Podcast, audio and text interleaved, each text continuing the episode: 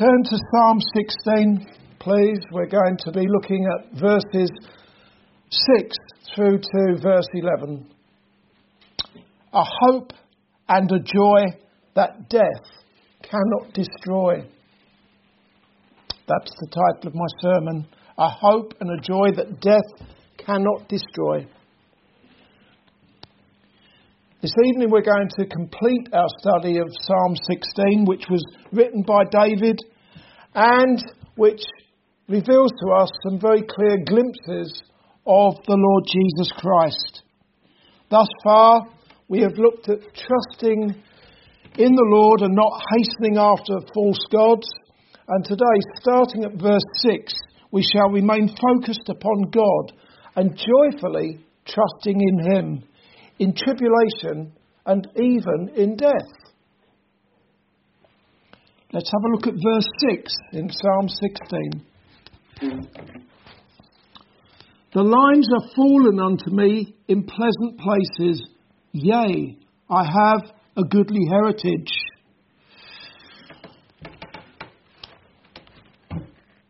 Thinking about David saying those words, those lines allude to boundary lines, for example, uh, the allotment of land, such as when Canaan was divided up amongst the Israelites. And also when the Lord preserved King David and gave him the victory over the Philistines, over the Syrians, the Moabites, and various other nations. So David says in verse 6 The lines are fallen unto me in pleasant places. Furthermore, in Psalm 23, King David declared, The Lord is my shepherd, I shall not want. At the end of Psalm 23, he said, I will dwell in the house of the Lord forever. I will dwell in the house of the Lord forever. He was able to say those words, and you can see the certainty of those words. No maybes, but I will dwell in the house of the Lord forever. He could say that from a thankful heart, and that was because he was trusting in the Lord for victory over the most hideous enemy of all sin. And he was trusting in the Lord for everlasting life. Little wonder that here in verse 6, David proclaimed, The lines are fallen unto me in pleasant places, yea, I have a goodly heritage. His goodly heritage was a heavenly one. Like Abraham, David was looking for a city which has foundations, whose builder and whose maker is God. That was his goodly heritage, ultimately. When it comes to Jesus, the Son of God, Looking at verse 6 the lines have fallen unto me in pleasant places.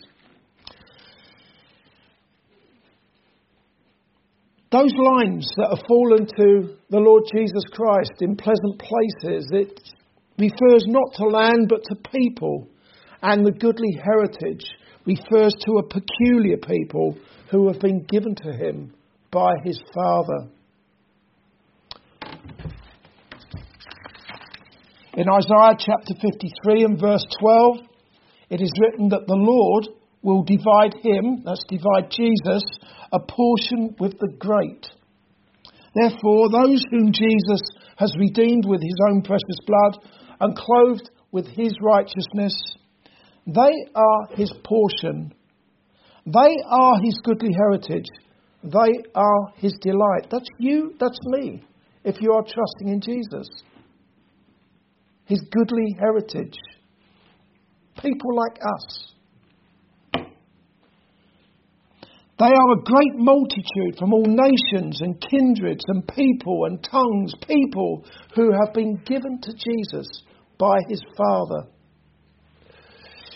Those who make up the goodly heritage of the Lord Jesus Christ are loved by God with an everlasting love, and they have been chosen by him before the foundation of the world, according to the riches of God's grace and the good pleasure of his will.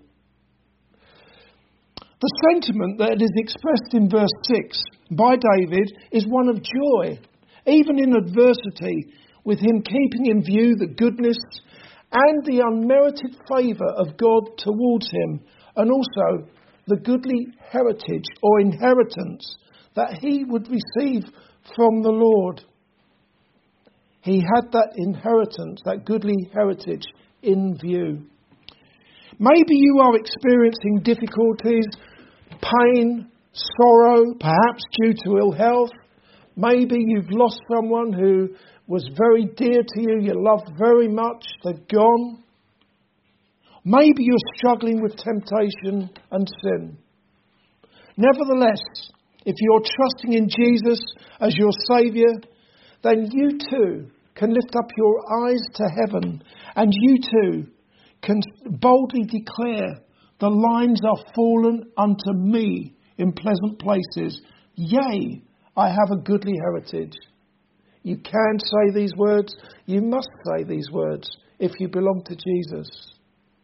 Because Jesus Himself lifts us above our present circumstances.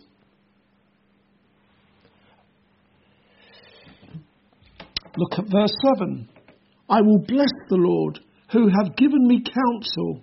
My reins also instruct me in the night seasons. I will bless the Lord, it says there. I will bless the Lord. Let's think about when God blesses us. Perhaps we're more used to that idea God blessing us. For example, Psalm 1 Blessed is the man who walketh not in the counsel of the ungodly. Or the Beatitudes in Matthew chapter 5. God blessing us. When God blesses us, He bestows favour upon us and He causes us to prosper, to prosper spiritually. For example, all of you who are the goodly heritage of the Lord Jesus Christ, you are greatly blessed by God because you have received forgiveness of sins, you have received everlasting life, you've been given every good gift and every perfect gift from God above. Most certainly, God has prospered you with every blessing in Christ Jesus. Looking at it the other way round, with God being the one who is blessed. David saying, I will bless the Lord, or you saying, I will bless the Lord. What does that mean? How can we bless God? We bless God when we praise Him, we celebrate Him, and we adore Him on bended knee when we fall prostrate before Him. That's how David blessed God. It's about worshipping God, it's about adoring God, not bestowing favours upon God as He does to us, not giving God every spiritual blessing in Christ Jesus, but falling down before Him, worshipping Him, adoring Him, the, the one true God, and His Son, the Lord Jesus Christ. In Psalm 95 and verse 6, it is written, O come, let us worship and bow down.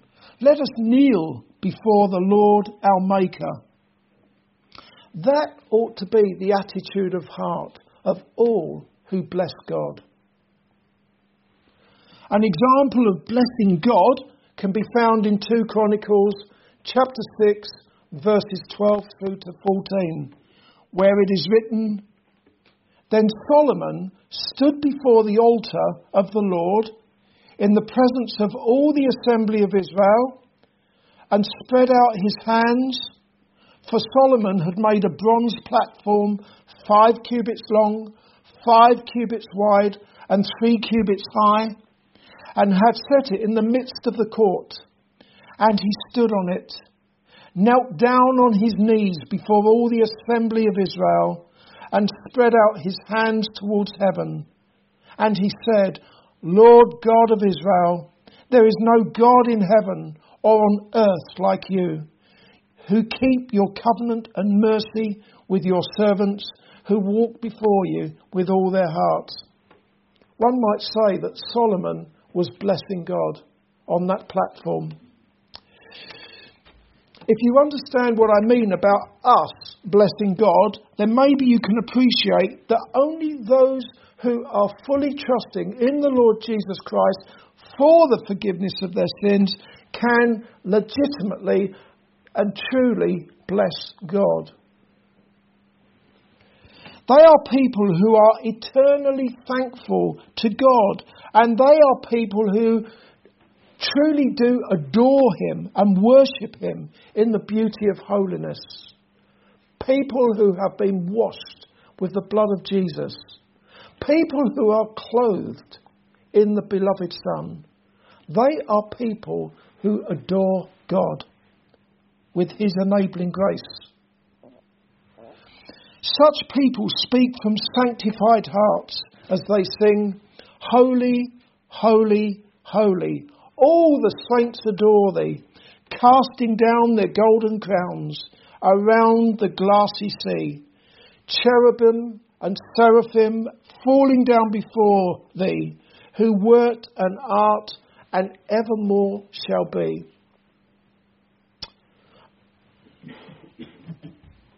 Let's have a look at verse 8. I have set the Lord always before me because he is at my right hand. I shall not be moved. In verse 8, David said, I have set the Lord always before me. I've no idea what was going on with David when he wrote that psalm. One tends, or I certainly imagine, that he was involved in some kind of tribulation,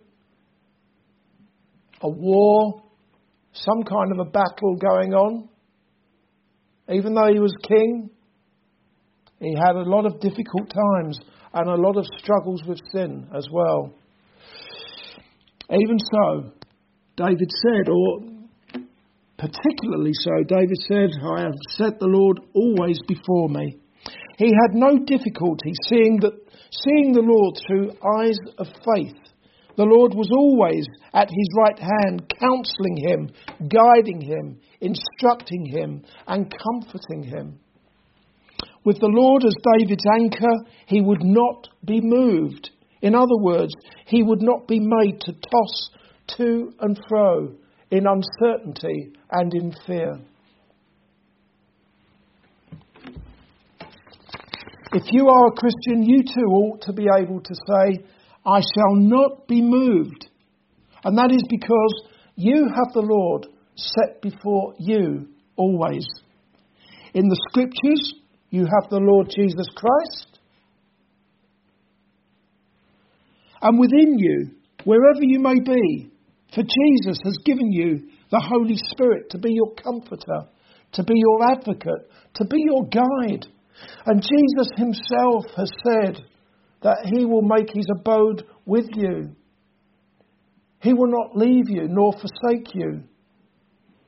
Lo, I am always with you, even until the end of the world, Jesus said.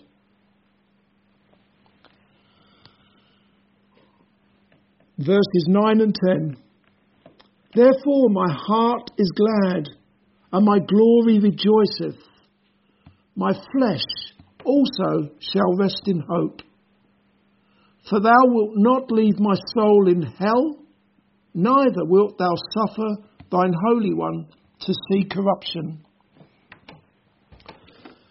I would think just about everyone in the world would hope for something. I don't know what, depending on your circumstances, depending on where a person is in the world, but people hope for things. And by definition, you hope in um, desirable things to happen in the future. You don't hope for something that's already happened. Doesn't make sense. You hope for something good to happen in your life in the future.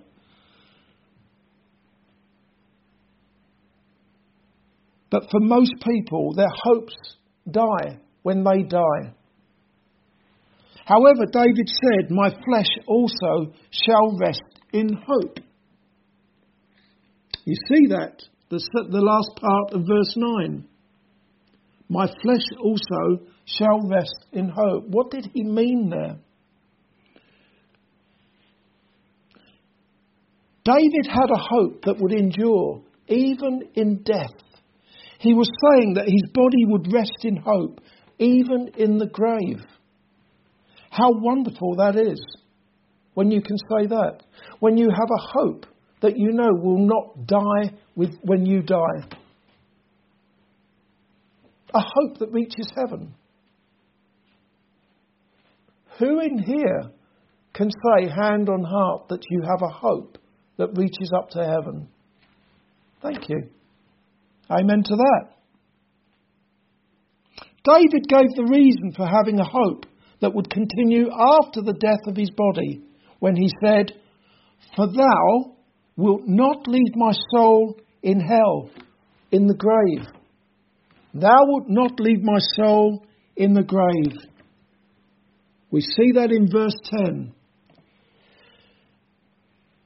David had every assurance that when his soul separated from his body at death, he would go to be with the Lord, which is far better. And that was a certain hope. And it is a, goodly hope, a certain hope, a goodly hope of all the redeemed of the Lord. All of the redeemed of the Lord, all you Christians in here should be able to say that shooting from the heart, My flesh also shall rest in hope, for thou wilt not leave my soul in the grave. You say it and you mean it, and you thank God for it.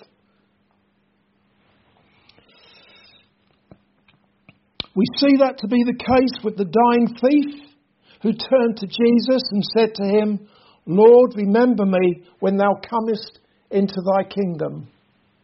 Then came that wonderful promise of King Jesus when he said, Verily I say unto thee, today shalt thou be with me in paradise. The thief on the cross had that promise from Jesus that he would be with him in paradise, in heaven. And then there was the Apostle Paul, who in 2 Corinthians chapter 5 and verse 8 said, we are confident, I say, and willing, confident and willing, rather to be absent from the body and to be present from the Lord. Are you confident of that? And are you willing for that to happen? To be absent from the body and to be with the Lord? The Apostle Paul was. He wasn't being morbid or miserable. He had a heart that was filled with hope. In those words, the apostle was clearly teaching separation of body and soul at death, with the soul going to be with Jesus, which for the redeemed is far better. What I can say with certainty is that all of you who have not cried out to God for mercy and you have not received Jesus as your Saviour from sin, you have absolutely nothing to look forward to when you die. You do not have a hope that goes beyond the grave. You cannot say what David said My flesh also shall rest in hope.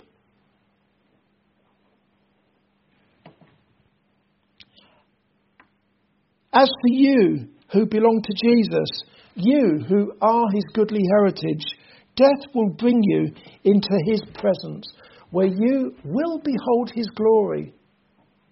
The glory as of the only begotten of the Father, the one who is full of grace and truth. You really will fall prostrate before him then, won't you? When you see that face. Hey? We can't really appreciate it, even begin to appreciate it, but we know it will be wonderful. Beautiful. Let's have a look at verse 10 again. For thou wilt not leave my soul in hell, neither wilt thou suffer thine Holy One to see corruption. The second part of verse 10 there, neither wilt thou suffer thine Holy One to see corruption. Who do you imagine that is? Who does that refer to? Who is the Holy One there? Because whoever it is, their body would not see corruption, it would not see decay in the grave. David? It can't be, can it? The Holy One. It's the Lord Jesus Christ. We have no reason to imagine that David's body did not see corruption when he died. We have every reason to be certain that David was speaking about Jesus in verse 10. That his body did not see corruption, and that with his resurrection he was declared with power to be the Son of God. That God highly exalted Jesus and that he is now seated at the right hand of the throne of God. It can only be Jesus. We can be certain of that because we are told that that is the case in the New Testament, that David was speaking about Jesus, that he is the Holy One. I'm going to turn to Acts chapter 2 and read verses 25 through to 36. You can turn to that or just listen very carefully as I read Acts chapter 2, verse 25 through to 36.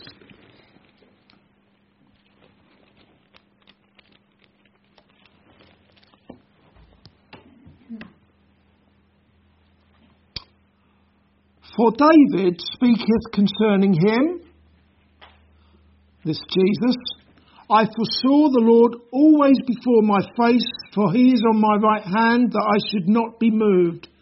Therefore did my heart rejoice, and my tongue was glad. Moreover, also my flesh shall rest in hope, because thou wilt not leave thy, my soul in hell, neither wilt thou suffer thine Holy One to see corruption. Thou hast made known to me the ways of life. Thou shalt make me full of joy with thy countenance.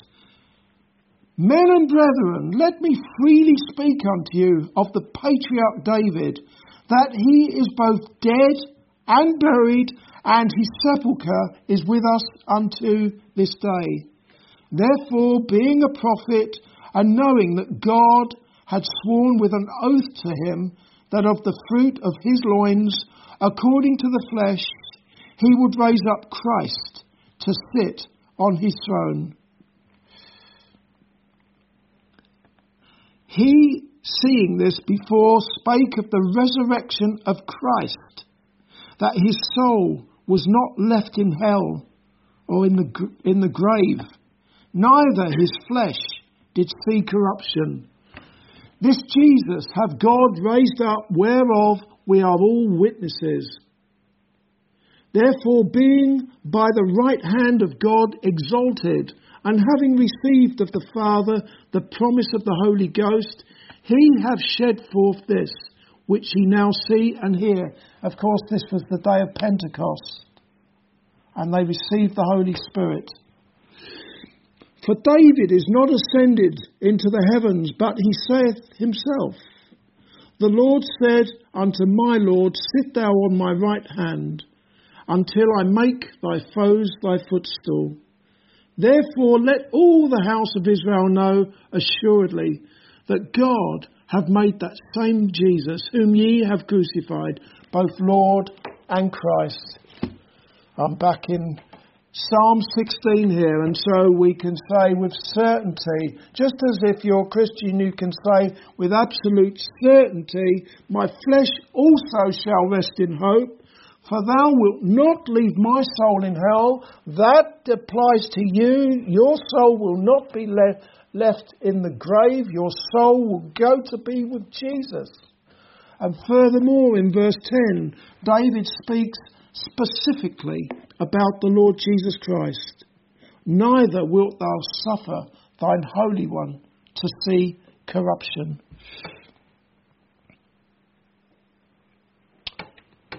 Finally, we come to verse 11. Thou wilt show me the path of life. In thy presence is fullness of life. At thy right hand there are pleasures forevermore. I like that word in the Bible so much, evermore. Everything's temporary in this world, isn't it? We know that to be the case. Even our time in this world is temporary. But David speaks of pleasures forevermore in verse 11. That's a long time, isn't it? Evermore. Even with whatever was going on in David's life, he was still able to say, In thy presence is fullness of joy. Fullness of joy. That's precisely how it ought to be for all of you who are trusting in Jesus as your Saviour from sin and you're walking with Him on the path of life. That path is one on which you are yoked to Him. What a wonderful thing, again, to be yoked to the Lord Jesus Christ. Yoke to Him, and He leads you on that path of life. You follow Him in obedience, and you rejoice as you suffer His reproach. You suffer for His sake. It is a blessed walk in which Jesus, your shepherd, makes you lie down in green pastures and he leads you beside the still waters. And then, when your time in this world is finally up, that joy will surely reach its highest point, its climax, when your Jesus you shall see, and you shall look upon his face, the one who saved you by his grace. Amen.